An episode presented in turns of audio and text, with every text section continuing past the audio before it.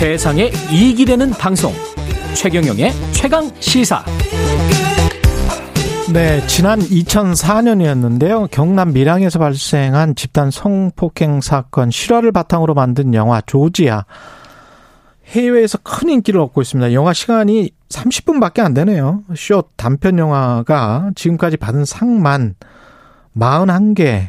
와, 많습니다. 영화 조지아를 만든 제이박 감독 연결돼 있습니다. 안녕하세요. 아, 네, 안녕하세요. 예. 제이박 감독 그 한국 이름이십니까? 제이박이.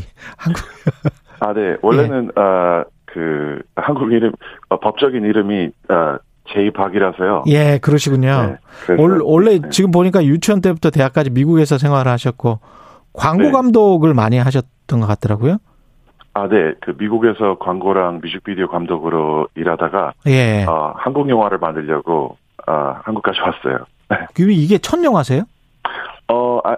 단편 영화는 한국 단편은 세 번째요. 네. 세 번째. 근데 이 성폭행 사건 경남 밀양이라는 곳 이게 광고 감독이면 굉장히 화려한 것들을 많이 만드셨을 것 같은데. 네네. 이거 어떻게 하다가 이걸 모티브로 삼아서 영화를 만들려고 생각하셨어요? 아, 네. 그 텔레비전을 보고 있었는데 예. 그 어느 날 그 뉴스에서 제3의 밀양 사건이 일어났습니다. 이런 그 소식을 들었어요. 예. 그래서 창피하게도 이게 저는 두 번째가 있었던 사실도 몰랐거든요. 예. 세 번째라고 하니까. 그래서 첫 번째 밀양 사건은 다들 분노하고 저도 너무 화가 나고 미국에서까지 살고 있었는데 미국에서도 들을 정도로 잘 알려져 있었는데. 예. 근데 이제 이게 아직도 이런 일들이 발생하는구나. 그래서 이 아직도 중요한 소재라고 생각해서 한번 대본을 써봤어요. 네. 대본을 그러면 직접 쓰신 거예요? 네네. 그 대본을 직접 썼는데 원래는 네. 옛날에는 처음에 한국 왔을 때는 영어로 쓰고 그 다음에 네. PD나 친구가 아니면 엄마가 네. 이렇게 바꿔주고. 번역을 해줬었는데 네. 이번 작품은 제가 직접 처음으로 한국말로 쓰고. PD가 좀 고쳐줬어요. 어색한 표현들을요. 대단하십니다. 근데 이게 영화의 초점이 이게 지금 사실은 성폭행을 집단으로 당한 다음에 자살한 사건입니다. 예, 딸이. 네. 근데 네. 그 부모에 지금 초점이 맞춰져 있단 말이죠? 네, 네. 왜 부모입니까? 주인공이?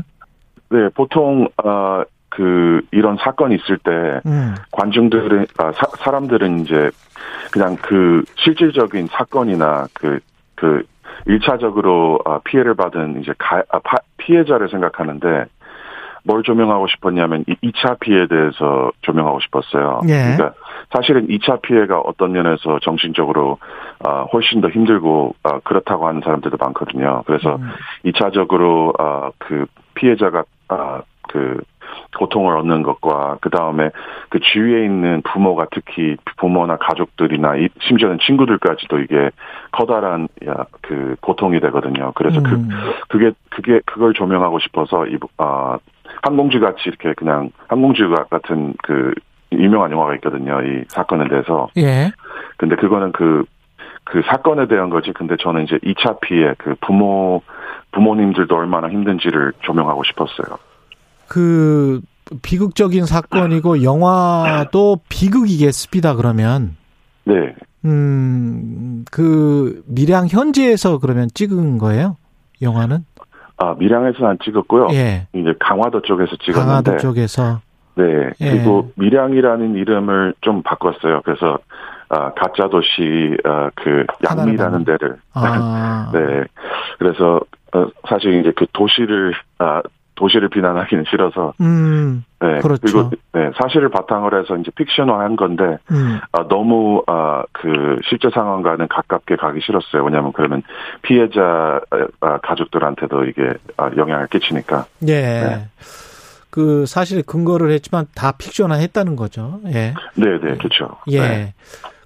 광고, 뮤직비디오 감독 이런 활동을 오래 하셨는데 이런 부분이 영화를 만드는데 그래서 30분입니까? 이렇게 짧은 단편 영화를 만든 이유가?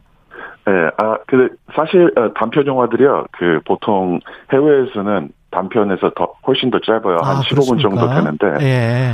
네. 그래서 사실 이게 단편 영화에서는 좀 긴 편인데 이제 장편보다는 훨씬 더 짧죠. 근데 사실 뮤직비디오 감독인데 30분까지 찍은 게 더 어려워요. 뮤직비디오는 5분이 하니까. 그렇죠. 네. 네. 근데 그런 경험들을 많이 도움이 됐던 것 같아요. 시각적인 요인들을 보면요. 예. 네. 관객들이 영화 감상할 때 어떤 부분을 좀 잘 봐줬으면, 주의 깊게 봐줬으면 하는 장면이 있을까요? 네, 제가 좋아하는 장면들은 많은데, 사실 이 영화가 가장 중요했던 것이 마치 죽은 딸이 즐겨하던 하나의 그림처럼, 이 영화의 세상을 만들려고 노력했거든요. 그래서 예. 딸이 이제 그래픽 디자이너다 보니까, 그 그래픽 디자인을 보면 항상 상징성이 강해요. 특히 광고나 포스터를 보면 항상 그래픽 디자이너들은 숨겨져 있는 메시지가 있거든요. 예. 근데 한 장면보다는 그냥 전체적으로 영화를 보면 숨겨져 있는 시각적인 상징성들이 많은데 그런 것들을 주의 깊게 보셨으면 좋겠어요. 어떤 메시지, 영화에 흐르는 어떤 메시지 같은 게 있습니까? 관객에게 주고 싶었던 메시지 같은 게? 주고 싶었던 메시지가. 예. 그러니까, 이게 보통, 사람들이 이제 이런 사건들이 일어나면 처음에는 분노하고 너무 열정적으로 가해자들을 비난하는데 나중에 시간이 흐를수록 그냥 먹고 살아야 되니까 이런 일들에 대해서 관심이 없어지게 돼요. 그리고 예. 심지어는 나중에는 이런 소식을 듣는 자체를 거부하기 시작하더라고요.